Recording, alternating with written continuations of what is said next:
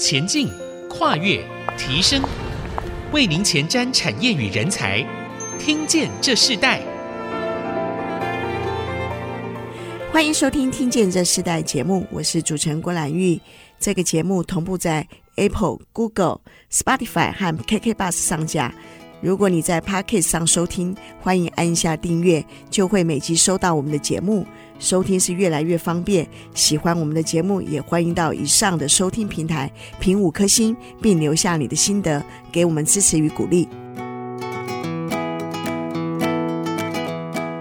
大家好，欢迎收听《听见这时代》，我是主持人郭兰玉。那我们今天《听见这时代》节目现场呢，特别邀请到的呃来宾是耀画廊的创办人暨总监张雅琴 Sunny 来到我们的节目，呃，跟我们分享谈到世代交替的多元艺术发展，从国际到台湾的艺术创新与治理。首先呢，我们先请张雅琴 Sunny 来跟我们听众朋友问好，你好。君亮你好，然后各位听众朋友大家好，我是耀画廊的总监 Sunny。其实我跟 Sunny 呃约这个访问，我们约了有一段时间了。那我约他的时候，那天他正好要去纽约。我相信做这个艺术画廊这样的一个事业哈，应该常常要到国际去交流啊，甚至看到国外很多不一样的作品，跟我们现在自己的国家台湾怎么去产生艺术的连结。所以在这个世代传承，从台湾到国际艺术的发展之路里头，我想请 Sunny 先跟我们分享一下现在当代艺术的潮流趋势到底现况是如何？因为我自己看到现在画廊是非常的活泼，而且多元性。那是不是可以先跟我们听众朋友来分享一下？好的，没有问题。的确是哦，我那时候跟 Julia 就是联络的时候，我正要到纽约去参加一个呃世界最大的 Print Art Fair。那那个 Art Fair 是呃。专注在原创版画的这个媒材里头呢，全世界最大的 Art Fair，所以是非常专业的。那的确，我们这一行真的是要到处去看很多现在呃世界上正在发生的艺术是什么，然后把这个国际的这些资讯也透过我们一廊，然后带回来给台湾的朋友们。那同样的，我们也是。将台湾带到国际很重要的一个桥梁。那目前的整个世界的趋势，我觉得是非常的有趣、多元、好玩。尤其是我们观察到现在，呃，不管是什么样的美材，然后不管是什么样的形式，在这个世代，其实。尤其是我们又已经到虚拟的世界了，所以包括 digital art，其实大家的接受度是非常广的。从最传统、最传统的书画，一直到虚拟时代的 digital art，在这个艺术世界里面，真的是就是百家争鸣。那你做什么，其实都不奇怪。那现在流行什么呢？应该是说，现在的艺术的观众有各式各样。那现在的艺术也满足了各式各样的观众的需求，而不是只是非常单一的。艺术形态，那现在尤其我们观察到非常有趣的现象，就是呃，刚刚 Julia 有讲到的世代交替，整个艺术市场、整个艺术圈，我们都观察到，诶，不管是在艺术活动，不管是在画廊里，然后展览，甚至是拍卖会的现场，我们都发现了。有一批年轻人进来了，是非常的有趣。我我自己看到现在好多这个年轻的族群进入到艺术的这个市场里头，我想到我们自己的电台有一个很有名的节目，就是陆杰明老师所主持的艺术 ABC 哦。是。那我自己过去看着他主持很多的这个呃节目的内容里头，我可以慢慢了解这个艺术的整个历史到现在的很多的不一样的趋势。但是我仍然看到在过去的一个专业领域里头，它带动了非常多上一代。很多很重要的一些赏画的人，甚至艺术家。可是我自己现在观察到。画廊呈现出来的那个样式啊，都越来越年轻化。那这是你自己想要成立画廊，然后创办了这个画廊主要的动力吗？你自己的背景是什么？可以跟听众朋友讲一下吗？好，是的，我开画廊其实是一个很大的转弯，因为在呃五年前开画廊之前，其实我一直都在做学术研究。其实我才是真正老的那一个。对，因为我在从日本念完博士班回来之后，我是在在大学里面教书，后来又到了美术馆去服务了很多年，所以都一直是在做研究员的工作。那历史研究是哪一个领域呢？我都是做艺术史的研究。我就是从大学踏入了艺术史之后，觉得哇，这个是一个非常美好的世界，就不想出去了。所以这应该二十几年了吧，一直都在这个领域里面打滚。那后来也是因缘际会搬回来台北之后，我就呃很希望能够把我自己看到的、学到的，然后经历到的这些美好，可以分享给更多的人。所以那个时候也因缘机会，就创办了这样子的一个艺廊。这个艺廊可以说是我念艺术史那么久的一个实践。然后另外也是以前哈，我们在美术馆。策划展览之后，我们研究员就会待在办公室里了。我们其实没有机会跟观众们有任何的交往。那办了一郎之后呢，就发现说：“哇，我好喜欢跟人家分享艺术哦，因为这是我喜欢的事。”那跟很多不同的朋友，尤其是年轻的朋友，我非常喜欢跟年轻朋友分享艺术的美好，因为我觉得。呃，尤其是我以前曾经在呃，就是比较理工科的大学里面教过呃文化史、艺术史这样的课程，我就发现说，哇，不管是什么样背景的人，当他们有机会接触艺术的时候，他们的眼睛是会发光的。那我很喜欢这个部分。嗯、是，我觉得上面讲到一个很重要的一点哦，我们很多听众大部分都是科技产业。那我最近也是去参加呃阳明交大他们呃新的发表，我自己看到好多。台湾啊，科技产业里头很多本来是做研究的，在实验室的，后来呢都转型出来做创业。那他们讲到一个同样的一个概念，就讲到实践这件事。过去呃研究完了，别人实践，如今呢，他们很多人就是真正的自己走出实验室，做一个实践性的计划，甚至开始创业了，然后进入到产业里头。那我看到艺术也是如此啊，你就办了这个药画廊。那艺术的投入和过去的研究又不一样了。我知道你们好像。选择了这个国际性的一个知名的饭店东方文华，对不对？是。然后来作为你们最重要的一个进驻点。当初的原因是什么？嗯、要要做就做大一点。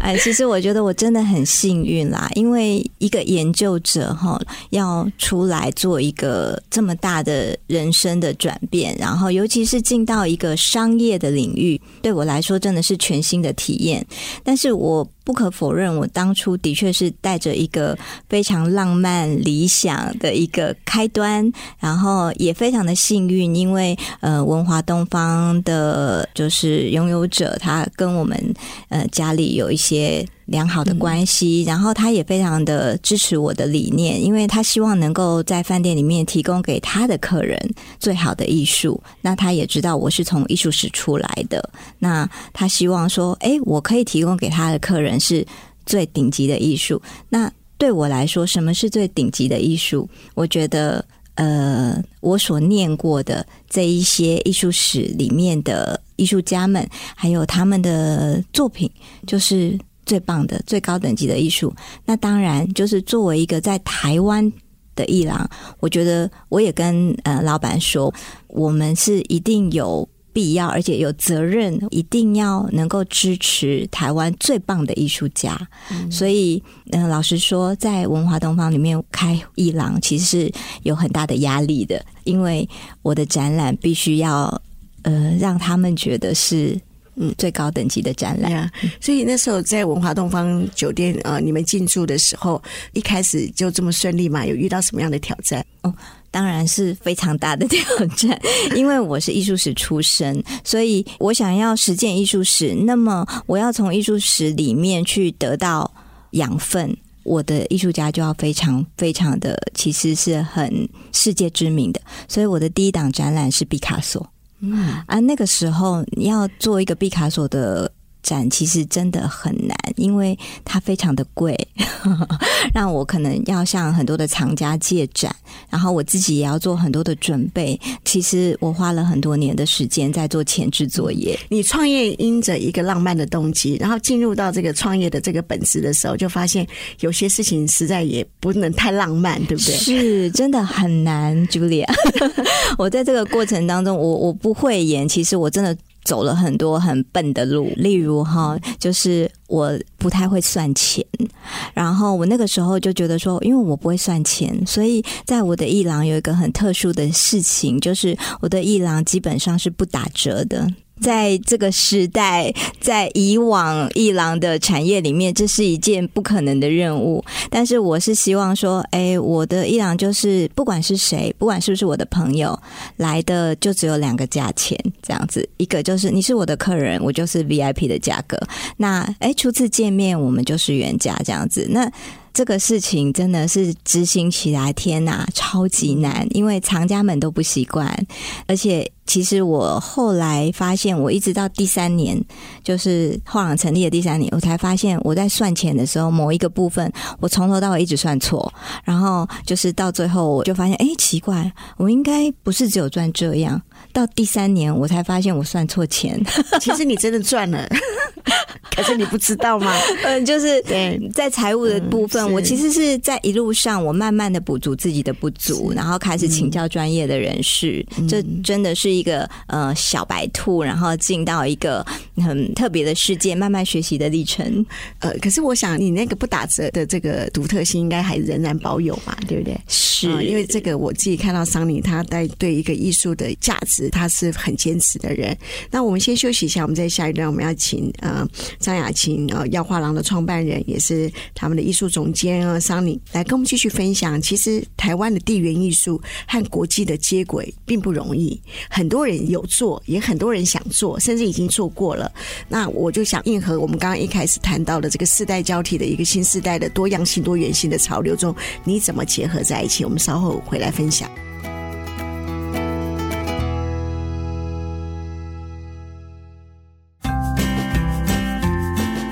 欢迎回到《听见这世代》，我是主持人郭兰玉。今天在《听见这世代》的节目现场，我们邀请到来宾是呃耀画廊的创办人及艺术总监张雅琴桑尼来到我们节目，跟我们分享。呃，刚刚桑尼提到一个过程哦，就是谈到你自己过去是研究艺术史，然后也在学校教书，直到二零一八年的时候，你就跳入创业的一个过程。那当然就进入到一个真正的实践，因为过去你提到说你不断的在谈到艺术的研究，但是你真正想要让这件事情落实在你的生活里头，是。那当落实在你的生活里头的时候，你把这个创业的呃场地是放在了一个国际知名的酒店。经过这样的一个过程里头，其实你不只是要自己呃经营一个艺廊，你还要帮很多的创作者、很多的艺术家展现他们的作品在你的艺廊。所以我们在这一段要谈到，就是说你自己在研究的一个过程当中，台湾地缘艺术你自己所看见的发展和挑战是什么？嗯，是这样子的。其实我觉得台湾是一个很特别的地方。那因为我们其实兼具的有东方跟西方的传统。那虽然很多的亚洲国家都也是面临到这样子的状况，但是我觉得台湾尤其是，尤其我们在东方的传统上面，我们有故宫，然后我们当然也有从西方，包括从呃日本转移过来的西方，所以我们的整个文化的土壤其实是非常丰富的。但是，老实说，我们台湾还没有一个，比如说像草间弥生这样世界知名的艺术家。那我觉得，我们台湾所有的艺术产业都非常努力，也非常希望我们台湾能够有很多这样世界知名的艺术家的产生，然后被世界所看见。那我觉得，其实现在是非常好的时候，因为不管是政治或经济，整个世界的。局势对我们台湾来说都是最好的时候，所以我也看见很多，不管是现在呃艺廊的前辈们，又或者是包括我们的美术馆，其实都在做很多的国际交流，比如说包括呃邀请国外的展商进来台湾，又或者是说我们自己到国外去参展，不管是呃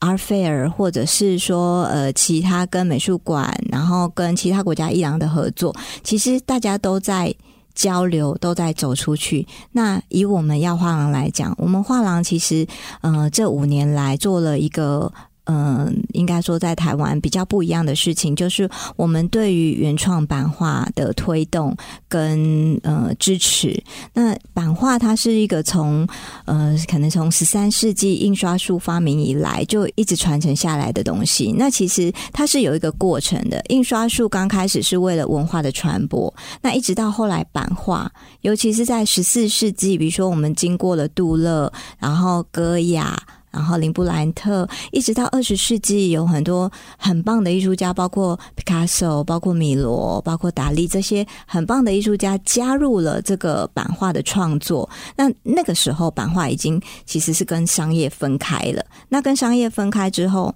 真的是呈现的是非常非常棒、非常精彩的一个艺术世界。可是，在华文的世界里头，其实是有一点点落后的。因为如果我们现在提到版画，我想大部分的人会觉得说：“哎。”是复制品嘛？但是其实那是因为我们的观念都一直在商业版画的部分。那其实用版画的媒材去创作，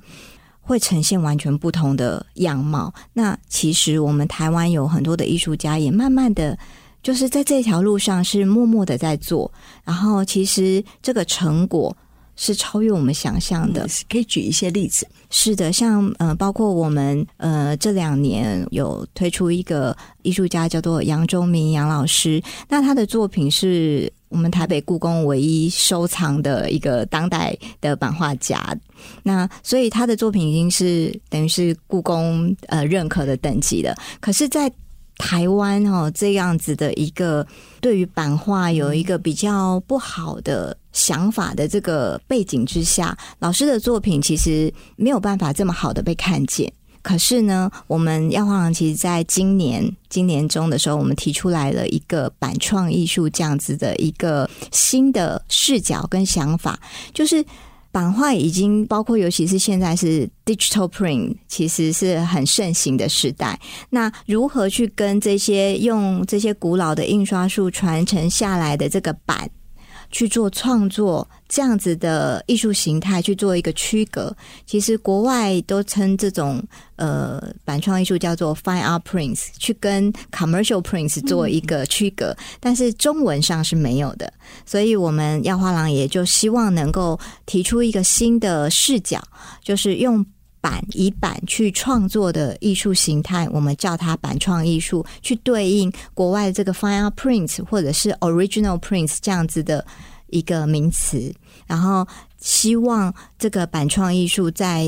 呃整个世界，我们可以让世界看到说，哎，我们台湾有这么棒的艺术家。那其实我们嗯、呃，刚好我们现在就是画廊里面也有杨忠明老师的全新的创作，嗯、那他的创作是。非常特殊，它是跟呃林业试验所合作，嗯、就是专门研究纸的机构。那你可以去想象一个版画哦，它是没有墨的。那它就是一张白纸在你的眼前。通常听到我这样想，就是满脑子会是问号。所以艺术最有趣的地方在这里，它总是会把你完全没有想过、没有看过，在你框框外的东西拿到你的眼前，告诉你：哇哦，世界还有这样的东西存在。那我觉得，如果我们有这么好的艺术家，我们怎么能够不借由这么好的时代，把这些艺术家推出去，推到国外，然后让更多的人看见我们台湾的艺术量能是接收了东方的，接收了西方的，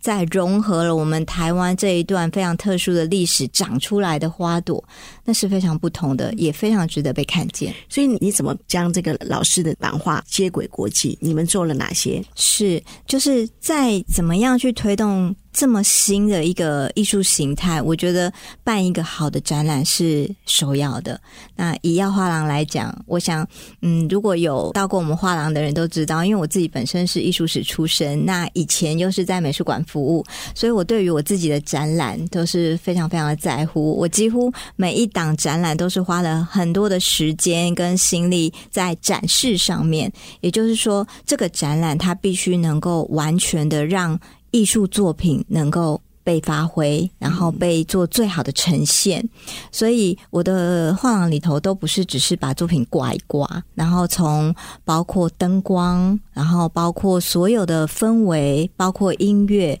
这个展览的呈现是第一步。那第二步是我们也会跟呃，包括比如说像杨忠明老师，我们。对他的计划是，我们在呃明年跟后年都会带他到国外去做展览，然后包括现在目前在计划中的有南美洲墨西哥，或者是到呃德国去参展。那可能这些其中有美术馆，然后其中也有一些是比较商业的呃 art fair 啊这些。各式各样不同的行动，就是希望能够借由各种不一样的管道，能够让艺术家被看见，进而我觉得，如果能够被收藏、被肯定，我觉得对不管是整个呃艺术圈或者是艺术家他们的生涯，都是很大的、很大的鼓励。对，你刚刚提到一个很重要的，一个就是收藏。是好，然后还有被看见，嗯，然后还有时间，好，那你自己在经营这个艺廊的时候，这三样应该就是你最大的挑战了。嗯，是，呃，其实大家都知道哈，经营一个新的艺术家，真的刚开始真的没办法赚钱的。那因为也非常幸运啦，因为我们在文华里头，那文华里头就是。呃，大家都知道它是一个顶级的 hotel，所以我们的客户其实也有很多是在经济上非常有能力的人。那我们画廊里面在经营的整个策略上面，我们其实有很多 master spring，就是我们有米罗的，我们有毕卡索的，我们有。呃，小高尔的原创版画，那原创版画在艺术市场上，它其实是非常成熟的。这个全世界很多人在收藏，然后全世界也有一个非常传统而稳定的市场在那里。所以，老实说，我们伊朗本身最大的收益还是来自于这些大师的创作。那大师的创作支援了我去推动年轻台湾艺术家的创作，这个其实是呃我们艺廊主要的经营模式。那其实在这个时代哈，以前的可能前辈们哈都知道说，哎，艺廊好像是一个非常重资本的产业。可是近年来，如果说呃你是跟艺术家合作的话，这个资本可能就没有那么重了。可是其实反过来说，这个是一个资讯透明的时代，你在网络路上什么东西查不到，哪个艺术家你找不到，而且现在还可以问 Chat GPT。对，所以说呃，在这个状况之下，有时候我觉得一郎嗯，有时候是必须要用时间来赚钱，因为我不可能左手买右手卖，这样子大家都知道你的成本是多少了嘛，对不对？这个很困难，所以那个时间才有时候真的是需要一个眼光。像呃以前呢、啊，就有朋友问我说：“哎，啊，Sunny，你做艺廊，那我想要做点艺术投资，那你是不是可以帮我介绍？”那我通常都会说：“哦，艺术投资，呃，如果是短线的话，哈，我比较没有把握。但是因为我本人是念艺术史，而且已经念那么久了，那我在这个市场也看了很多，所以如果你要做长线的投资的话，我可以告诉你哪些艺术家会留在艺术史上面。那大家就会觉得说这个。”这很有趣的一个观点。那所以为什么我会跟 Julia 说，我觉得一郎还是得要赚时间的钱，因为那时间的钱其实是让你的眼光发酵的很重要的因素。因为你在这个时间点，你看到了一个趋势，然后你看到了谁会留在艺术史上，那你必须要有一段时间让它去发酵，让它被证明。所以老实说，就是。在资本上面，我觉得如果你要好好的经营、长久的经营一个艺廊的话，那个资本它还是不可避免的。对，它还是要持续性的投资哦。对，这让我想到跟我们的科技产业其实也有异曲同工之妙啊，就是你必须在研发一个新的项目里头投入更多的时间、更多的金钱啊，它也没办法一触可及的，因为这是一个技术，就像你说的，蕴藏了一个艺术家他的成长。啊，他要怎么样让他的艺术变成成熟并被看见？这都需要一个时间的酝酿。对，所以时间才是很重要的。我们先休息一下，我们在下一段部分要继续请桑尼来跟我们谈到怎么去跟这些新时代的艺术家啊来做更多的交流，然后将整个艺术市场更活泼。我们等会下一段来谈，我们稍后回来。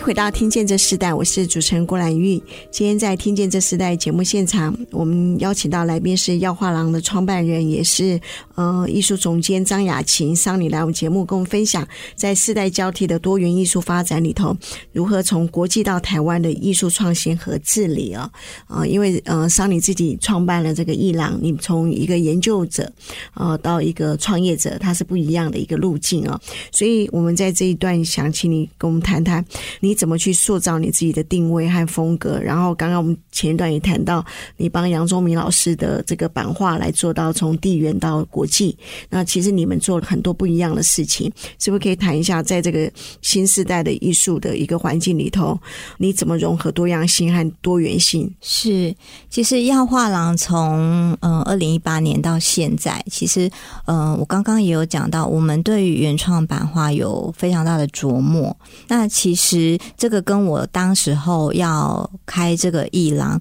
有呃非常大的关系，因为那时候我就是希望耀画廊是定位在一个艺术史的艺廊，是从学术的角度出发的。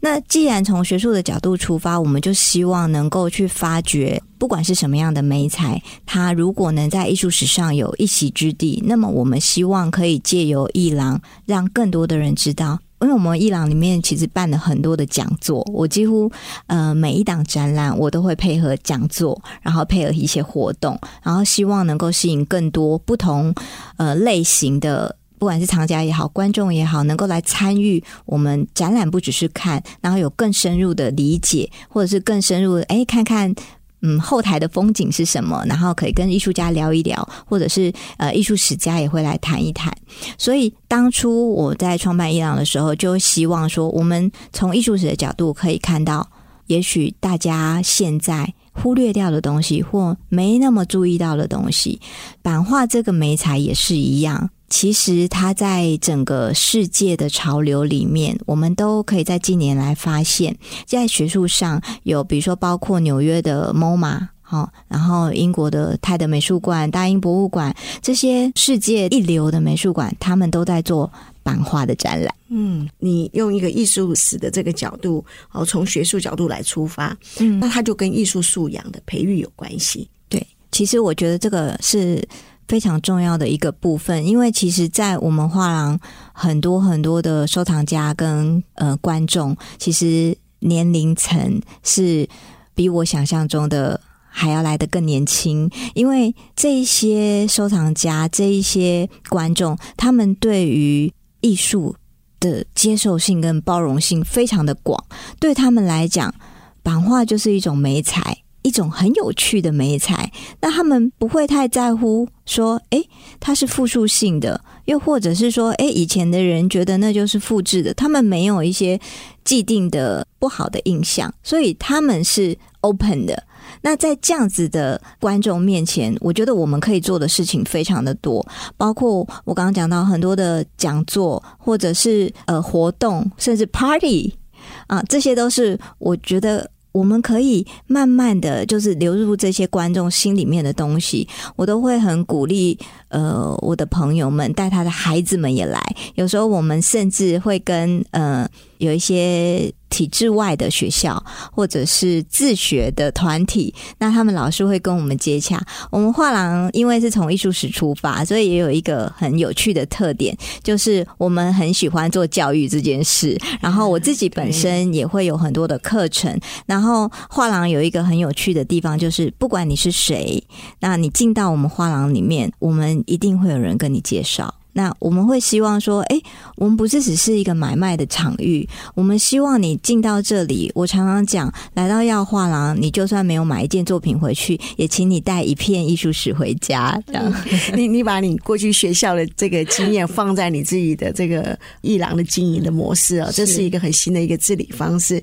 另外，谈到这个新时代的艺术家，我们刚刚谈到的是观众嘛，那谈到艺术家，其实现在新时代艺术家也跟过去不一样了。是你你怎么经营？我觉得画廊的资源有限，所以老实说，我们也没有办法真的服务那么多那么多的艺术家。那但是我们要画廊就是每年呢，我们都会有一档是台湾艺术家的个展。那这件事情是我们可以持续做，而且可以做得比较深入的。那刚刚 Julia 有讲到，因为每个艺术家真的很不一样。那现在真的有很多很多的年轻的艺术家不断的在出现，然后其实他们跟以前的艺术家不一样，他们有非常多的资源，包括社群软体。现在你想要。呃，去接触什么样的艺术家不行呢？所以在这个这么透明，然后谁都可以接触到谁的这个时代里面，其实艺廊也应应这个状况，就是有很多不同的经营方式。那有些艺廊是他给很多艺术家展览的机会，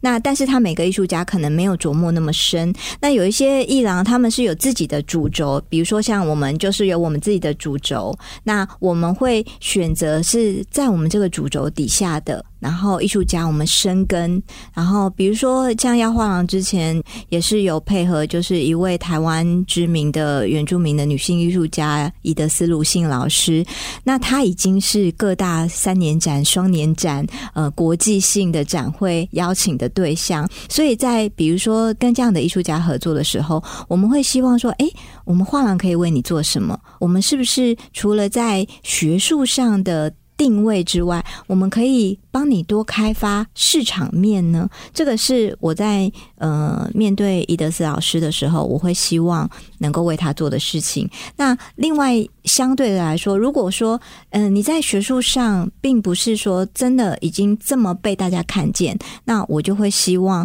我办了很多，比如说讲座，然后我请艺术史的教授来。分析这个艺术家，然后来跟大家讲讲从艺术史的角度怎么去看这个艺术家。那先有一个学术上的定位，然后我们再呃包括美术馆的资源，然后我们再慢慢的进到市场。所以就耀画廊来讲，我们真的量能是有限的，我们也不是那么大的。一郎，但是真的是就是理想跟浪漫，还有希望能够结合现实面。我们希望我们服务藏家，我们服务观众，我们也希望能够对艺术家是有贡献、有价值的。所以在这个时代，怎么样让一个艺术家能够发光发热？我觉得。